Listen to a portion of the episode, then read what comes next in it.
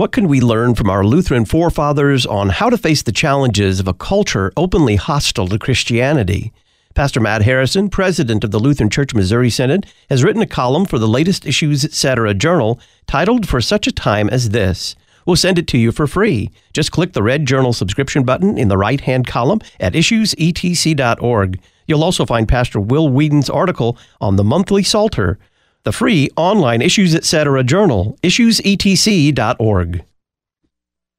The sixteenth century reformer Martin Luther is often a subject of conversation here on Issues, et cetera. But before Luther, there was another Martin. You have to go all the way back to the fourth century, a very active time in the life of the church. There was missionary work. There was the growth of the church. There were all kinds of heresies flying around. And there is a Roman soldier who will later become the Bishop of Tours. His name was Martin as well. Welcome back to Issues, et cetera. I'm Todd Wilken. We're going to talk about fourth century soldier and Bishop Martin of Tours. Doctor Bill Weinrich joins us. He's professor of historical theology at Concordia Theological Seminary, Fort Wayne, Indiana, and author of the Concordia Commentaries on John one through seven and John seven through twelve. Doctor Weinrich, welcome back. Thank you, Todd. Always good to be with you. Why does the church remember Martin of Tours? Well, it's a good question. There are perhaps two or three aspects to, to this. One is he was a very significant leader figure in Gaul in the fourth century at a time when it was essentially pagan on the one hand and where Christianized was largely Arian on the other. And so his influence on other missionaries, for example, Saint Ninian, who is the great missionary to the Picts, in what today is Scotland. Saint Ninian uh, went to Tours and spent some time with Martin and was enthusiastic about Martin's ascetic regimen and monastic goals. But also, Martin was a significant supporter of Bishop Hilary of Poitiers at a time when it was not easy to be a supporter of Nicene Orthodoxy. So if you would read, for example, the the life of Martin by Sulpicius Severus, you have, a, in some ways, a typical kind of topology of such hagiographical writings in which he is a miracle worker, he's an anti-heretical champion, a missionary confessor, and all of that. But uh, all of those things, in fact, are true of, of Martin at a time when Christianity was not yet well established in Gaul. So he was, in fact, a significant historical figure, and uh, the church, I think, is totally uh, right in uh, acknowledging him and having a feast day for him. What is the state of Christianity? You mentioned briefly there. What is the state of Christianity in the early fourth century? Well, it depends on uh, where one is. If one is in Italy, it is already the majority faith. Certainly the same would be true of North Africa, what today would be Libya and Tunisia and Morocco, certainly Asia Minor, modern Turkey, Palestine, Egypt, and in the southern part of Gaul, which uh, was modern France. But as you move north towards what today would be the Low Countries, Belgium and Netherlands, you become increasingly pagan. And in Tours, which is in the Loire Valley, that river that flows roughly from Paris to the south of what today would be Brittany, north of that was largely pagan. And the Frisians, for example, these were highly warlike pagans. And so where Martin was, was really on kind of a border between where certainly there had been Roman establishments, but Christianity was a little rarer as one got north. So Martin was kind of on the cusp where Christianity was strong and where it wasn't strong at all. If you went across the English Channel, as we now call it, into Britain, Christianity was pretty strong until you got to what today would be Hadrian's Wall, uh, between Carlisle and Newcastle today. North of that, it was deeply pagan, and this is one of the reasons I mentioned a moment ago Saint Ninian, who was influenced by Martin, and Saint Ninian was the great champion of Christianity to the Picts, which were north of Hadrian's Wall. So in the fourth century, Christianity was fighting for its life in what today would be North Europe, and uh, Martin was right in the center of that. What do we know about his childhood? Very little. We know that uh, he was born around three fifteen, three sixteen in what today would be Hungary. His parents, I, if I recall correctly, were pagan, but and he himself converted rather early in his boyhood. I forgot exactly his age, but it was young, say nine or ten or eleven. But that's about it as far as his childhood is concerned that we know with any certainty. He did then enroll in the Roman army at a time, and this would have been during roughly the time of Julian the Apostate, a kind of an interregnum period in which paganism kind of had a renaissance in the fourth century, and as a soldier was sent to various places and eventually to Western Gaul, which was already under pressure from barbarian tribes. So it's not surprising that Martin finally finds himself in what today would be Western France, but we know very little in terms of historical certainties about his biography. So do we know how he comes to the Christian faith? Well, there is uh, some reports that early on he was confronted by Christian missionaries. At that time, Christian missionaries were very often ascetic and monastic figures, and Martin himself seems to have been attracted to the ascetic and monastic uh, lifestyle, which was highly dedicated, focused, kind of in a single single fashion to uh, living for the, the cause of, of Christ. And so early on, he seems to have been a young man, maybe in his early twenties, when he became a Christian. There is a story that already as a soldier, he wanted to leave the Roman army, claiming that he was a soldier of Christ alone. And this would indicate that he was already a Christian sometime relatively early in his life, I'm guessing, say, twenty-five or thirty at the most. Now, his desire to leave the Roman army does not appear to have been granted. And, of course, one of the best stories about Martin of Tours is a story about his military career in what today would be Tours, France.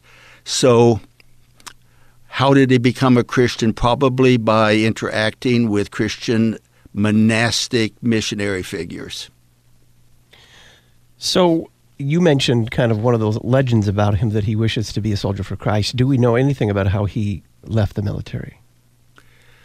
Well, the major, is it a legend? Maybe it's certainly legendary elements perhaps, but maybe there's some historical truth in this. The story goes that on a very wintry day in Tours, as he was riding his horse out from the city gate, he saw a poor beggar in the snow, and with his sword cut his capa, his military cape, because he was a Roman, not only just a Roman soldier, but some level of officer, and cut his capa into two pieces, giving one half to this beggar. That night, we are told Christ appeared to him in the form of that beggar wearing the capa. And this is, of course, the, the source, capa, namely, that we get chaplain from. And so Saint Martin of Tours is the patron saint of the military chaplain. And that's probably the best known aspect of Martin's life, actually, is this legendary but perhaps semi-historical event. It does show then that already as he was reaching middle age, he was still in the military. It would not have been, I don't think, unusual at some point in adulthood that one's military service could be ended. And in his case, he chose to form a monastic settlement on the banks of the River Loire near Tours. He was deeply respected by the locals as a pious and charitable man, so the story of him and this begging figure, uh, legendary or no, seems to be true to the way he interacted with the poor in the district, including the Christian poor, of course.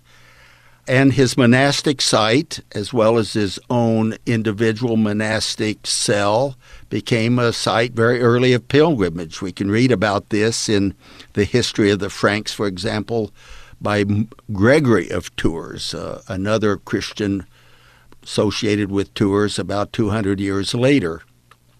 Then, of course, because of his popularity, because also of his strong advocacy of Nicene Orthodoxy in association with and support of Bishop Hilary of Poitiers, he, Martin now that is, becomes the Bishop of Tours.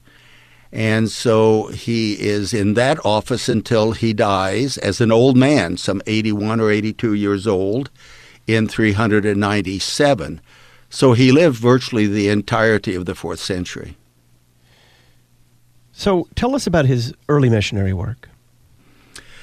Well, again, it does not appear that, like other missionaries at the time, that he was especially a traveling missionary, like the Celtics eventually would be, like Saint Columba or Saint Boniface. He appears to have been settled, again, in Tours fairly early on with his monastic establishment.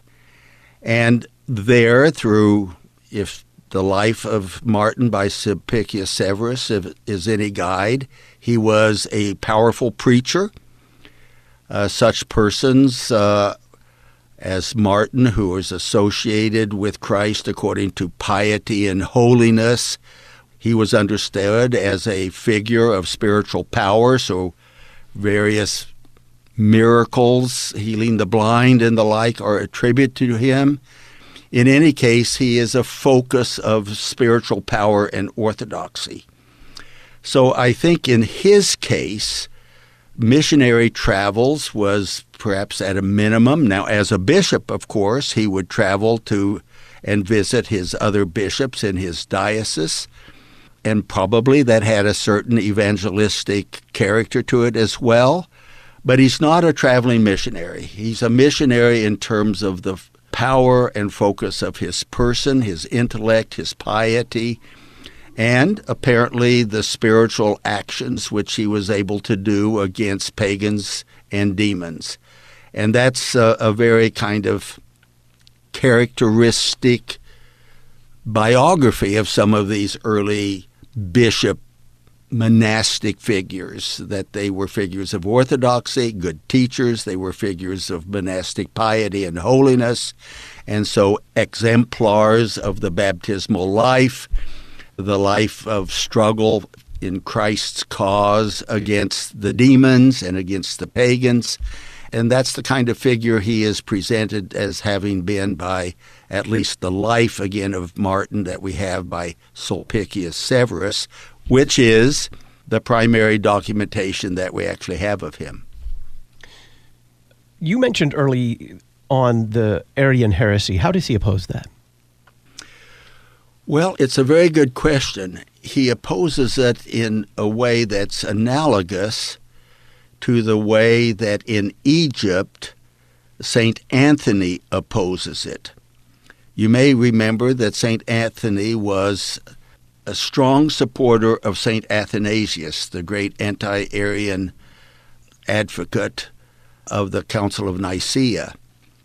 And in his life of Antony, and this is then kind of echoed in the life of Martin by Sulpicius Severus, but in the life of Antony by Athanasius, Anthony is depicted as a man fully possessed by, is that too strong a word? Perhaps so, but certainly guided by, governed by the fully divine Christ. And so Anthony becomes then an exemplar of the Christian life as a struggle against Satan, which is at every point victorious because he is under the guide and the direction of the fully divine Son of God. Something like that appears also in The Life of Martin by Sulpicius Severus. Martin is a not just a teacher of truth, as though he's articulating dogma as such, which he, of course, does, but he is in himself this person who is the human exemplar of the incarnated, fully divine Christ, and so possesses by grace the powers of Christ to overcome the devil, to overcome obstacles such as sin, such as death, such as sicknesses, and all that kind of thing. So we have these biographies of these saints, which are in a way dogmatic treatises by way of example and exemplar and biography, rather than simply dogmatic treatise, such as we might have in, say, Hilary's On the Trinity or something like that. So he fought against the Arians, both by way of his teaching, but by way of the victorious character of Martin against paganism, the devil, and all its spiritual struggles. Doctor Bill Weinrich is our guest. We're remembering fourth century soldier and bishop Martin of Tours. He mentioned, and has mentioned several times, Hilary of Poitiers. We're going to come back to that significant figure and the relationship that he had with Martin next.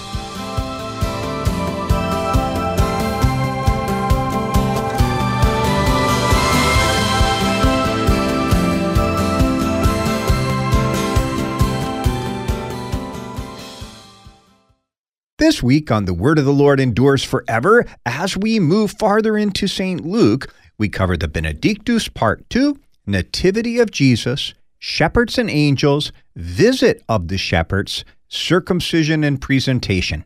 Join me, Pastor Will Weedon, for The Word of the Lord Endures Forever, your daily fifteen-minute verse-by-verse Bible study on demand. Listen at the word endures dot org or your favorite podcast provider.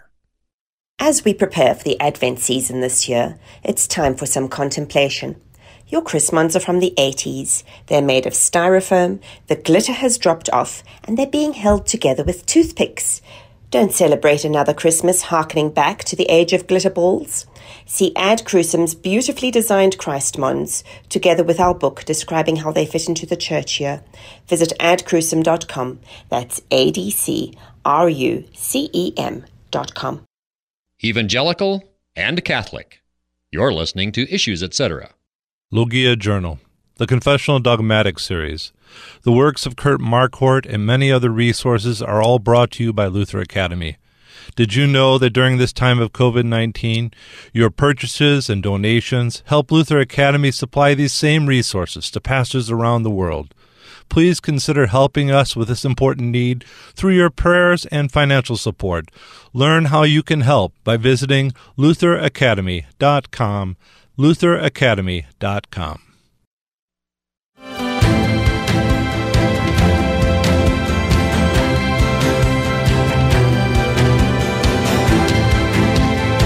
Issues, et cetera has been brought to you in part today by Faith Lutheran School in Plano, Texas. Faith Lutheran provides an online classical Lutheran education for high school students worldwide. Learn more at f l s plano dot org. Faith Lutheran School, Plano, Texas, f l s plano dot org. We're discussing fourth century soldier and Bishop Martin of Tours, observed by the Church on November eleventh. Our guest is Doctor Bill Weinrich of Concordia Theological Seminary, Fort Wayne, Indiana. Early on, you had mentioned a relationship with Hilary of Poitiers. Who was Hilary, and what was that relationship? Well, Hilary was Perhaps the most, other than Ambrose in Milan, was probably the most important Nicene defender in the West in the middle of the fourth century. As your listeners may know, when Constantine the Great died in three hundred thirty-seven, the Imperium of Rome was split between his three sons, and Constantius was given the eastern portion. And Constantius would become a strong supporter of the Arian cause. His brother Constans was assassinated, Constans being in the West, and was the strongest of the brothers in, as far as the Nicene cause was concerned. Then also Constantine the Second was also overthrown and, and killed. And so there was a period of time in which Constantius, the sec, Constantius was the leading imperial figure, and he was an Arian sympathizer.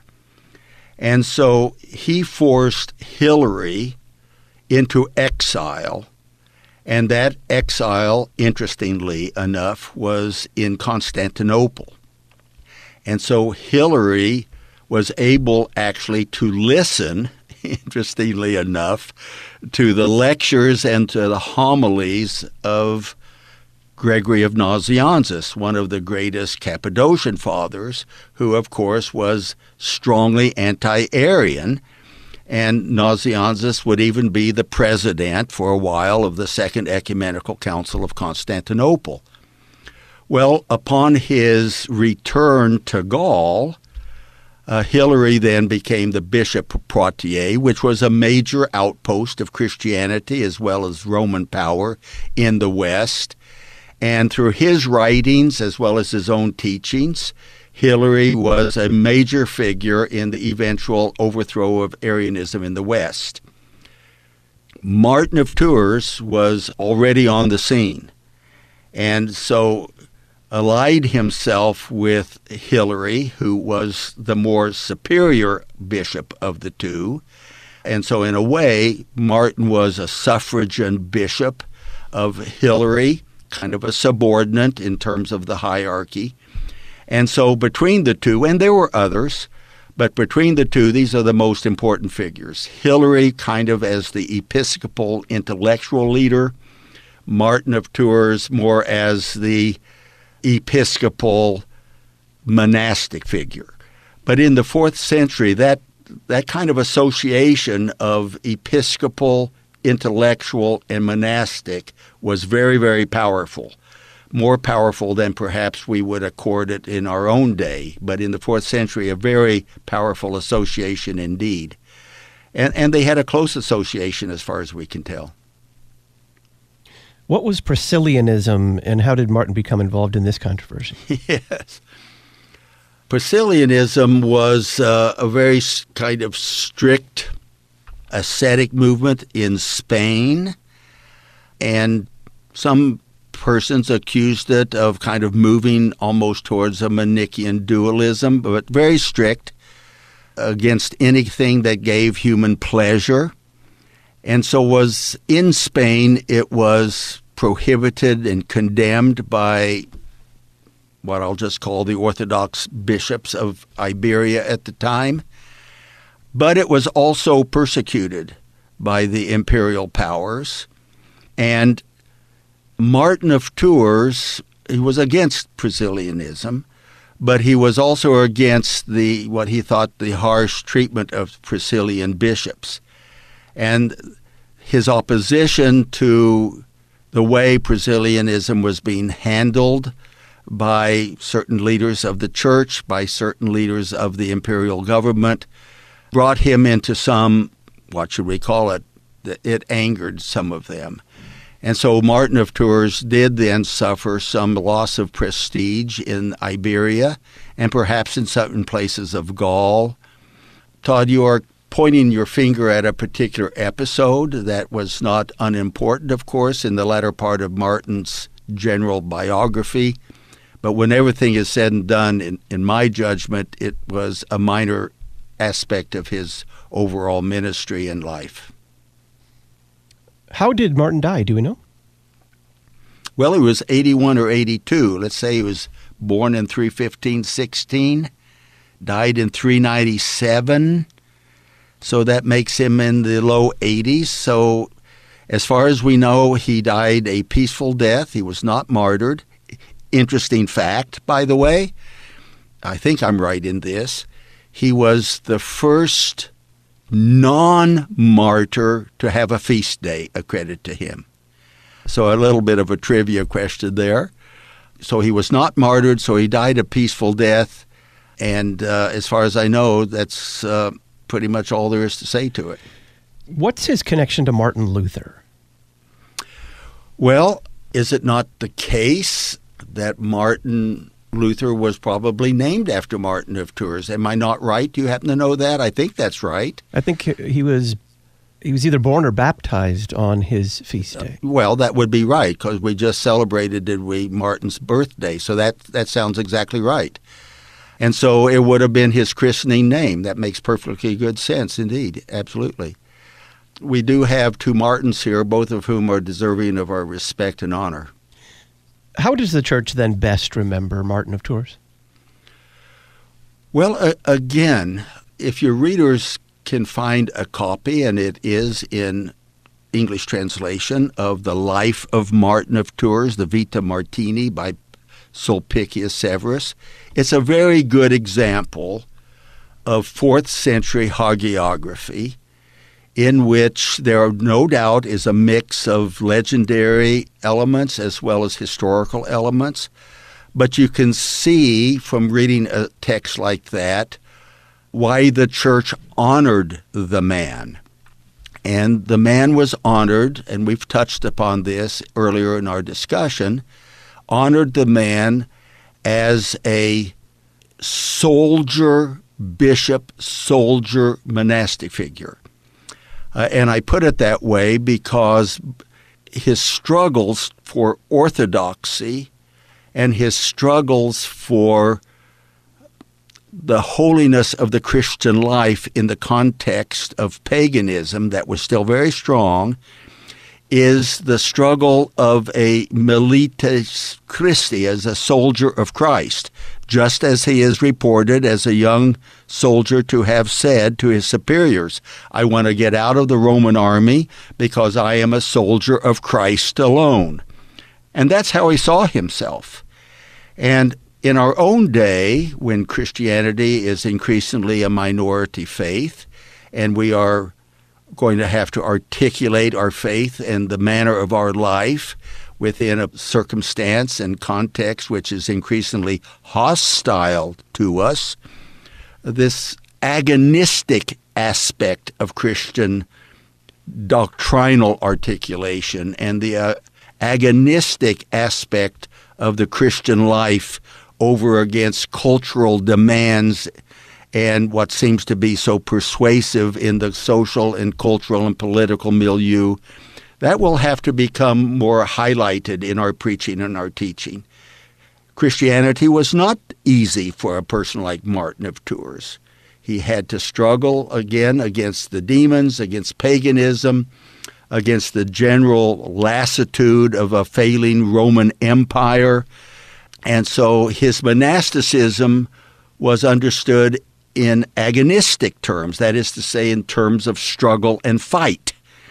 And I think that's how why he was so honored, because he was the right man for that time, when Christianity was to be seen as a superior force. We tend to think of Christianity simply as truer, just more correct. That's correct, but important also in a period like the fourth century was that Christianity was a superior power.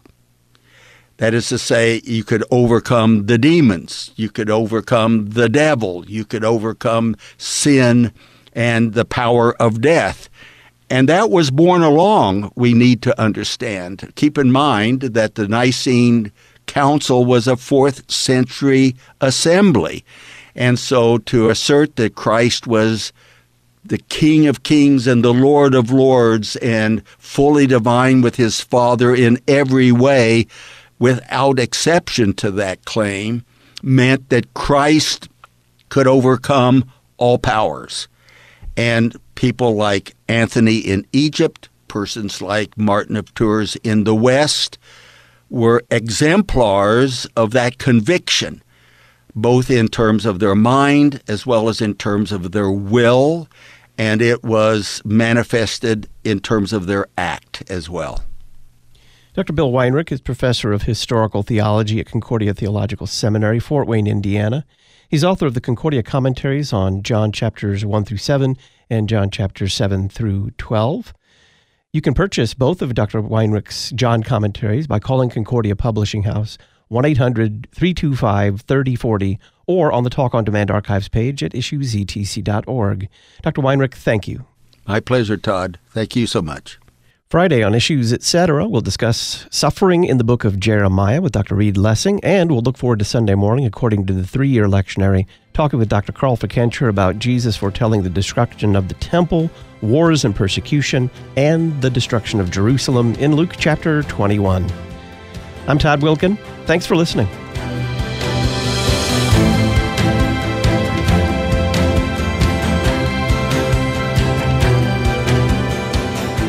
Listen weekday afternoons to Pastor Todd Wilken and guests on Issues Etc. Issues Etc. is a listener-supported program. Your financial support is vital for the continuation and expansion of this worldwide outreach. Our mailing address, Issues Etc., P O. Box eighty-three, Collinsville, Illinois, six two two three four. Box eighty-three, Collinsville, Illinois, six two two three four. You can also donate at our website, issues e t c dot org. Issues Etc. is a production of L P R, Lutheran Public Radio.